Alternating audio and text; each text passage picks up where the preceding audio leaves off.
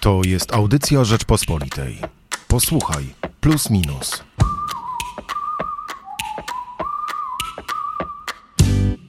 W najnowszym magazynie Plus Minus e, kilka tematów. E, Przyjrzeliśmy się bliżej temu, co się dzieje na granicy i za granicą, tuż za granicą powiedzmy, bo, bo w dwóch konkretnych e, krajach i jak to przekłada się na Polskę i polską politykę.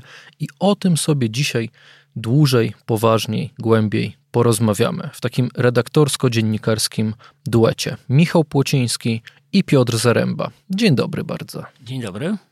Piotrze, ja tylko na początku przejrzę e, gazetę, trochę tak e, zdradzę naszym słuchaczom e, czemu się przyjrzeliśmy poza e, tym daniem e, głównym, e, czyli na przykład luźniejszy trochę tekst Jakuba Kowalskiego o literackim końcu dużego zwierza Państwo znajdą w najnowszym plusie minusie.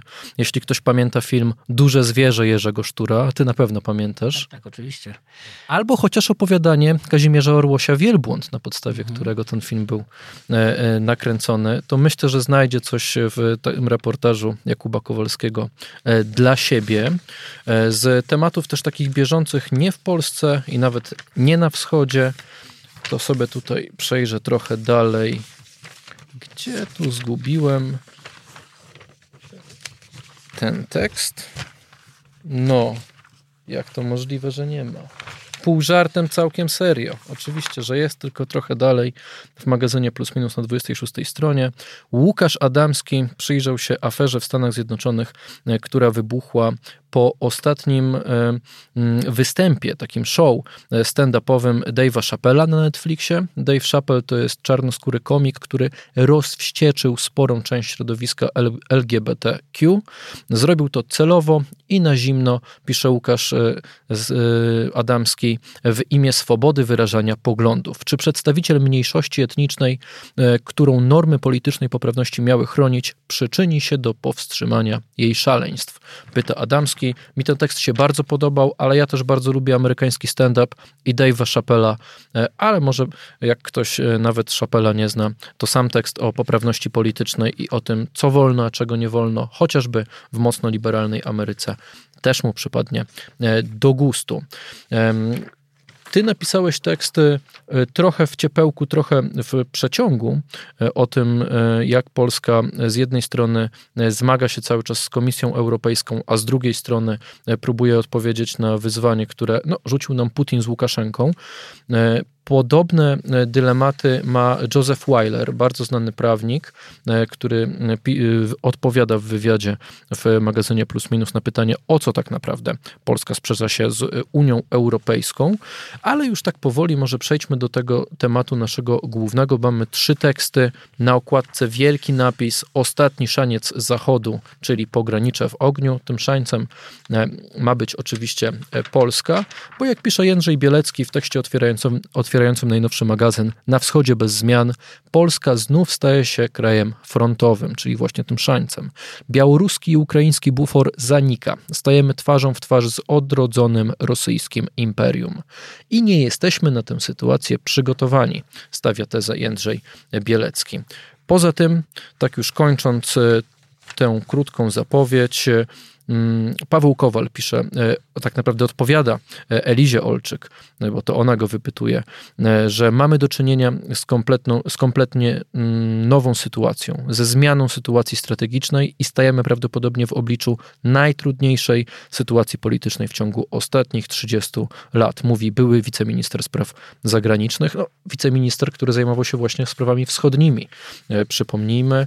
No i jeszcze mamy teksty mm, bardzo taki e, z, osobisty, powiedzmy, bo Rusłan Szoszyn pisze o tym, że Łukaszenko ma się dobrze.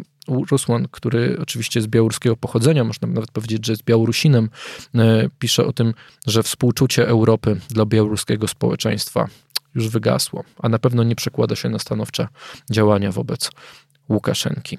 No to porozmawiajmy o tej sytuacji. Nie tylko o sytuacji, w jakiej znaleźli się polscy politycy, ale Piotrze, w jakiej znalazła się w ogóle Polska. Czy ty masz wrażenie, że to jest rzeczywiście najtrudniejszy moment od 30 lat? No, to znaczy w tym y, ogólnie, czy to jest najtrudniejszy moment Polski, to, to, to, to, to możemy się zastanawiać. Natomiast na pewno jest to taki moment, gdzie y, mamy szczególnie ciężkie wyzwania zewnętrzne. Znaczy myśmy y, przy wszystkich, przy całym poczuciu różnych zagrożeń, no jednak żyli w, po 89 roku w pewnym komforcie. To znaczy ta sytuacja, że tak powiem, zewnętrzna była dla nas korzystna.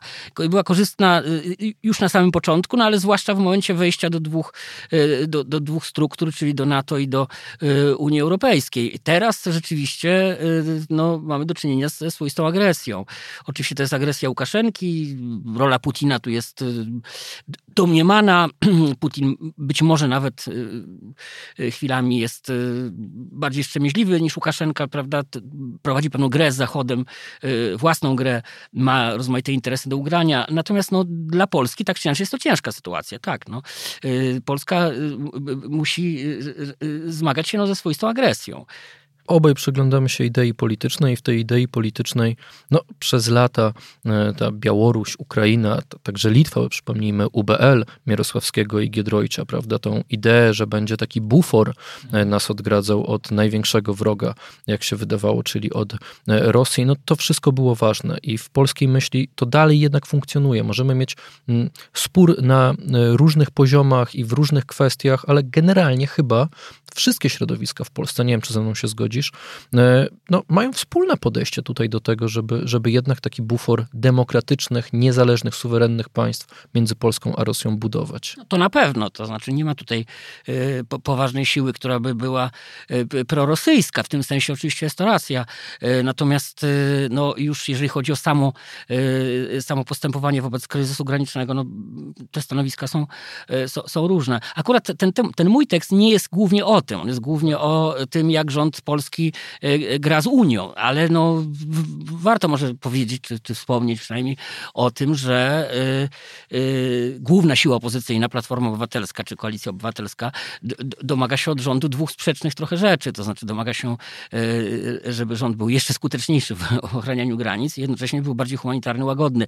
No to jest trochę nie do pogodzenia. To można pokazywać na poszczególnych przy, przy, przy, przykładach. Natomiast no, to, to, to, są, to są hasła. To znaczy, gdyby y, w tej chwili premierem był Donald Tusk, no to myślę, że y, również stałby wobec rozmaitych paradoksów. Również nie potrafiłby y, łatwo rozstrzygnąć, jakie to postęp, jak to postępowanie ma wyglądać.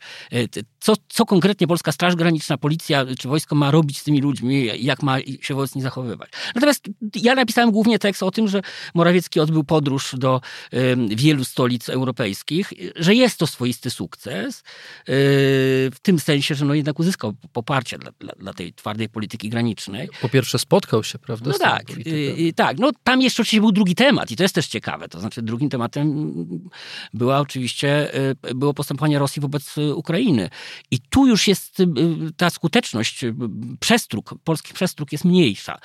To znaczy z tego, co mi opowiadali ludzie bliscy, bliscy Morawieckiemu, w stolicach zachodniej Europy, y, no, mówimy przede wszystkim o, o, o Brukseli, o, o, o, Paryżu, no, ten element zaniepokojenia, czy, czy wątek zaniepokojenia samym postępowaniem Putina jest mniejszy e, niż w przypadku Polski. Tu... Czyli bardziej ich interesuje e, wschodnia granica Unii Europejskiej, a już mniej Ukraina. No tak, to znaczy tu, tu Unia Europejska zmieniła swoje nastawienie wobec migracji i w tym sensie e, jest zainteresowana szczelnością po polskiej granicy, natomiast niekoniecznie wierzy, to znaczy to jest kwestia też i pewnej wiary, pewnej diagnozy, prawda? Niekoniecznie wierzy w to, że Putin zrobi coś groźnego czy strasznego. Tu paradoksalnie więcej życzliwości Polska y, y, y, ma, czy może liczyć ze strony administracji Bidena. Mówię, to jest paradoks, bo oczywiście myśmy się z e, Ameryką generalnie trochę rozeszli po dojściu do władzy demokratów, ale akurat w tej kwestii administracja amerykańska jest dosyć, dosyć stanowcza. No I w Londynie też został tak, Morawiecki. I drugi, drugi, druga stolica to jest, to jest Londyn, ale Wielka Brytania zawsze tradycyjnie była nieufna wobec Rosji i dość, dość twarda. To znaczy tu się, tu, tu była zawsze różnica między Londynem, a na przykład Paryżem czy Berlinem. No dobra, ale tak wychodząc trochę poza ramy twojego tekstu, nie masz wrażenia, że właśnie to, że ten bufor e, wschodni, który tak ważny był w polskiej myśli politycznej, myśli wschodniej tak naprawdę, e, że, że to, że on znika i że powoli chyba musimy się z tym pogodzić, że, że, że nie będziemy nim od, odgraniczeni od Rosji, że to powinno jednak wpłynąć e, na naszą politykę, na, na zmianę tak naprawdę naszego podejścia do wschodu? No do, do wschodu tak, ale właśnie to jest pytanie, co Polska powinna robić w, w, jakby w ogóle w polityce międzynarodowej. No bo y, oczywiście pojawia się taka prosta konkluzja, y, że powinna być bardziej zainteresowana spójnością, jednością y, Unii Europejskiej. I ja się generalnie z tym przesłaniem zgadzam. to znaczy, to jest, tu, tu, jest pewna logika w takim ro, rozumowaniu. Miałam wrażenie, o tym piszę zresztą w swoim tekście, że na początku Polska bardzo była zainteresowana w takim, no, w odgrywaniu roli sam samotnego szeryfa, e, odgrywaniu roli jedynego obrońcy. Stąd na przykład niechęć polskiego rządu do współpracy z Frontexem, e, agencją czy agendą e, unijną. Teraz to się trochę zmieniło. W tym sensie oczywiście zarzuty, że ta ofensywa dyplomatyczna Morawieckiego jest trochę spóźniona, mają pewien sens, czy, czy, czy, czy są prawdziwe. Rzeczywiście na początku próbowano odegrać taką rolę, my sobie poradzimy sami. Teraz okazało się, że jednak warto sięgnąć po współpracę. Natomiast no, w szerszym kontekście oczywiście to jest, to jest dylemat, bo to jest dylemat taki, czy my się w związku z tym powinniśmy we wszystkim do Unii dostosować, czy nie. I ja tutaj odpowiadam na to, no, tak powiedziałbym, ostrożnie. To znaczy, y, na pewno nie warto umierać, w cudzysłowie, umierać za reformę sądową Zbigniewa Ziobry. A Zbigniew Ziobro buduje taką sytuację, w której y, no, to jest właśnie główny przedmiot y, sporu, czy główne pole. Natomiast, czy należy we wszystkim Unii Europejskiej ulegać? No ja zwrócę uwagę na jedną rzecz. Akurat w tekście nawet o tym nie wspominałem. W umowie koalicyjnej socjaldemokratów i zielonych, y, mówię o nowym rządzie niemieckim, jest mowa o dążeniu do y, przekształcenia Europy, y, Unii Europejskiej w państwo związkowe, federalne. No to jest realna rzeczywistość. My możemy jeszcze zatęsknić do kanclerza Angeli Merkel i zresztą ja cały czas to powtarzałem, że to była jednak dla nas nie najgorsza sytuacja, kiedy Chadecy rządzili w Niemczech. No ale z kolei pytanie, czy my się mamy również do tego dostosowywać w imię na przykład naszej, naszego bezpieczeństwa na wschodzie, Zachodzie. No tu mam wątpliwości. To znaczy, bo to jest też spór ustrojowy, to jest spór o ustrój Unii. E, I, i tu oczywiście no, są jakieś granice kompromisu. E, natomiast naiwnością jest z kolei, ja to widzę u wielu prawicowych komentatorów, no takie przekonanie, że Morawiecki powinien jeździć do stolic zachodniej Europy i e, prze, prze, prze, przedstawiać tym rządom nasze stanowisko i niczym się do, do, do, nie dostosowywać. Znaczy całkowicie, znaczy, że po prostu ma być... Żądania same. No tak, no, ewentualnie taka niezłomność, prawda? To znaczy my się nie zgodzimy na to, na to, na to, jeszcze na to. No, nie na tym polega e, relacja z e, partnerami. To, e, relacja z partnerami również wymaga pewnych ustępstw. No, Ale wiesz, ta niezłomność jest dobrze za to odczytywana przez wyborców w kraju. No tak, tylko to jest pytanie, na ile polityka zagraniczna powinna służyć polityce wewnętrznej. W jakimś sensie zawsze służy. I w każdym kraju. I w każdym kraju. Natomiast no, są granice tego takiego instrumentalnego traktowania. No, w tym sensie zresztą to ta podróż Morawieckiego była sygnałem dla wyborców PiSu, no takim powiedziałbym proeuropejskim sygnałem, prawda? To jest jeszcze jedna ciekawa rzecz, którą, o której wspomniałem w tym swoim tekście, mianowicie yy, kiedy kanclerz Merkel zaczęła wykonywać te telefony do Putina i do yy, Łukaszenki, yy, no wielu polityków PiSu i, i także prezydent, prezydent Duda zareagowali bardzo niechętnie czy twardo nic o nas bez nas, to się robi pod naszymi, głow, pod naszymi głowami. Natomiast bardzo charakterystyczne, minister spraw wewnętrznych Mariusz Kamiński, no bardzo miękko z kolei komentował te telefony. Wydaje mi się, że w tej sprawie y, y, polski rząd miał tu trochę inny, y, inną optykę niż politycy. Ci właśnie politycy, którzy mówią przede wszystkim do własnych wyborców, prawda? Natomiast oczywiście no to tak czy inaczej się zmieni za chwilę, bo już nie Merkel będzie kanclerzem, tylko pan Olaf Scholz, który jest kompletnie kimś innym, jest kom, ma kompletnie inną wizję Europy, mam wrażenie, niż kanclerz Angela Merkel. No ale dylemat jest poważny, bo z jednej strony moglibyśmy próbować dogadywać się z tymi państwami czy politykami w, w państwach, gdzie jest takie trochę no, bardziej negatywne podejście do federalizowania Unii Europejskiej, nie wiem, z Włochami czy z Hiszpanami, prawda? Ale zarazem to są państwa, które no, najmniej rozumieją zagrożenia ze strony Rosji. Możemy o Niemczech mówić różne rzeczy. Nord Stream 2 m, przy, możemy przypomnieć, możemy przypominać, nie wiem, Gerharda Schrödera, który y, skończył, prawda, jako jeden z dyrektorów Gazpromu y, i jak Niemcy zawsze w swojej historii próbowali raz cywilizować Rosję, a dwa, no jednak w jakiś sposób z nią się właśnie dogadywać, żeby to cywilizowanie wychodziło. Tyle, że ci sami Niemcy zarazem to zagrożenie rozumieją przez samo swoje e, położenie i przez samą swoją wizję jakiegoś liderowania także Europie Środkowej, prawda? No, to jest pytanie, na ile rozumieją i na ile będzie ta nowa koalicja to rozumiała, to koalicja, która dochodzi teraz do władzy w Niemczech. Natomiast oczywiście uwaga o tym, że e, Włochy czy Hiszpania są średnio dla nas e, wygodnym partnerem, no to jest oczywiście prawdziwa uwaga. I zresztą no, jeszcze bardziej dotyczy prawicy w tych państwach. No teraz przecież ma być ta konferencja zwołana przez Jarosława Kaczyńskiego, liderów, liderów prawicy prawicy takiej eurosceptycznej, prawda? I to jest zrozumiałe, że on szuka tam mm, zrozumienia dla takiego, no, tego, takiego ustrojowego oporu przed właśnie federalizacją Unii. No ale z drugiej strony no, ci, ci, ci, ci, ci liderzy są jeden, jeden w drugiego wręcz prorosyjscy, prawda? Sal, Salvini, o ile pamiętam, się fotografował na, e, na e, e, Placu Czerwonym. Koszulka z Putinem. No właśnie, właśnie w tej koszulce się fotografował. Tak, tak. No więc to, to, jest, to jest dramat pewien, prawda? To znaczy linia PiSu nie wpisuje się w nic, bo ani się nie wpisuje taką europoprawność, ani się nie wpisuje z kolei tą e, geopolitykę prawicy e, zachodniej Europy. Znaczy pani Le Pen czy Salvini, e, czy prawica hiszpańska, ta nowa prawica hiszpańska nam niewiele tutaj ma do zaoferowania.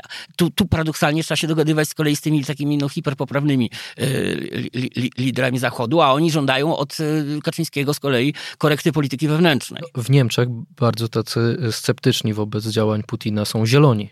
No tak, którzy jednocześnie są proemigranccy, którzy jednocześnie y, nie, nie, no na pewno są szczególnie wyczuleni na to pojęcie praworządność, prawda? To znaczy oni na pewno są szczególnie chętni do tego, żeby Kaczyńskiego be, besztać, y, Kaczyńskiego Morawieckiego.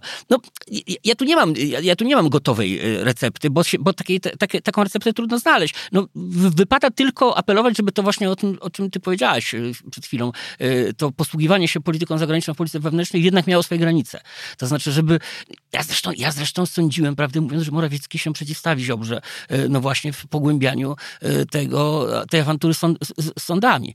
E, no najwyraźniej nie ma wystarczająco dużo siły, no zresztą w tej chwili to już jest jakby też i kwestia większości, prawda? No Ziobro ma kilkanaście głosów, szabel. kilkanaście szabel, które, które są potrzebne do tego, żeby ten rząd mógł skutecznie rządzić. No. Charakterystyczne jednak, że ten projekt takie pogłębienia tych tak zwanych reform sądowych, no jednak nie, nie, on jest tylko zbiorem na razie postulatów, on nie został jeszcze w żaden sposób napisany, a tym bardziej zatwierdzony przez rząd. Więc to jest pytanie oczywiście, co z tym zrobi Morawiecki, co, co z tym zrobi Kaczyński. Zgadzasz się z naszym tytułem, hasłem, który postawiliśmy na okładce? Ostatni szaniec Zachodu? No, oczywiście, no tylko to jest y, właśnie pytanie, co z tego ma wynikać. Znaczy, jakie, jakie wnioski my y, z, z tego wyciągamy? No, w tym sensie można by nawet nawiązywać jakoś do 1920 roku, prawda, do sytuacji, gdzie Polska jakoś tam powstrzymała. Y, oczywiście to nie jest tego typu zalew, prawda?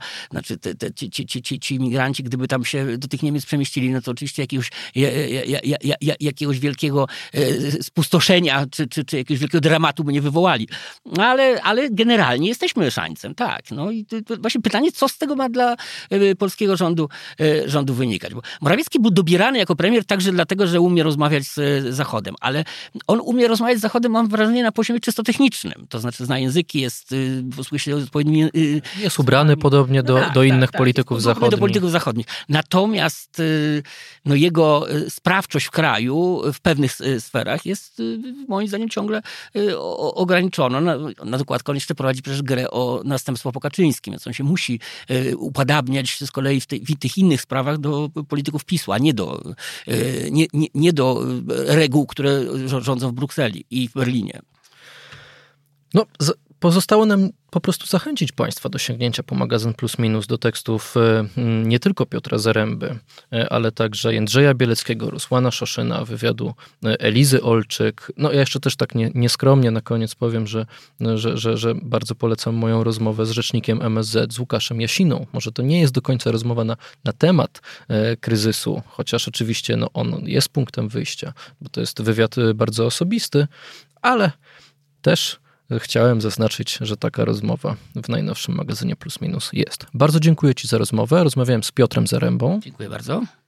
A oczywiście magazyn Plus Minus u prenumeratorów pojawia się już w piątek, a już w sobotę można się po niego wybrać do kiosku oraz wejść na stronę www.rp.pl.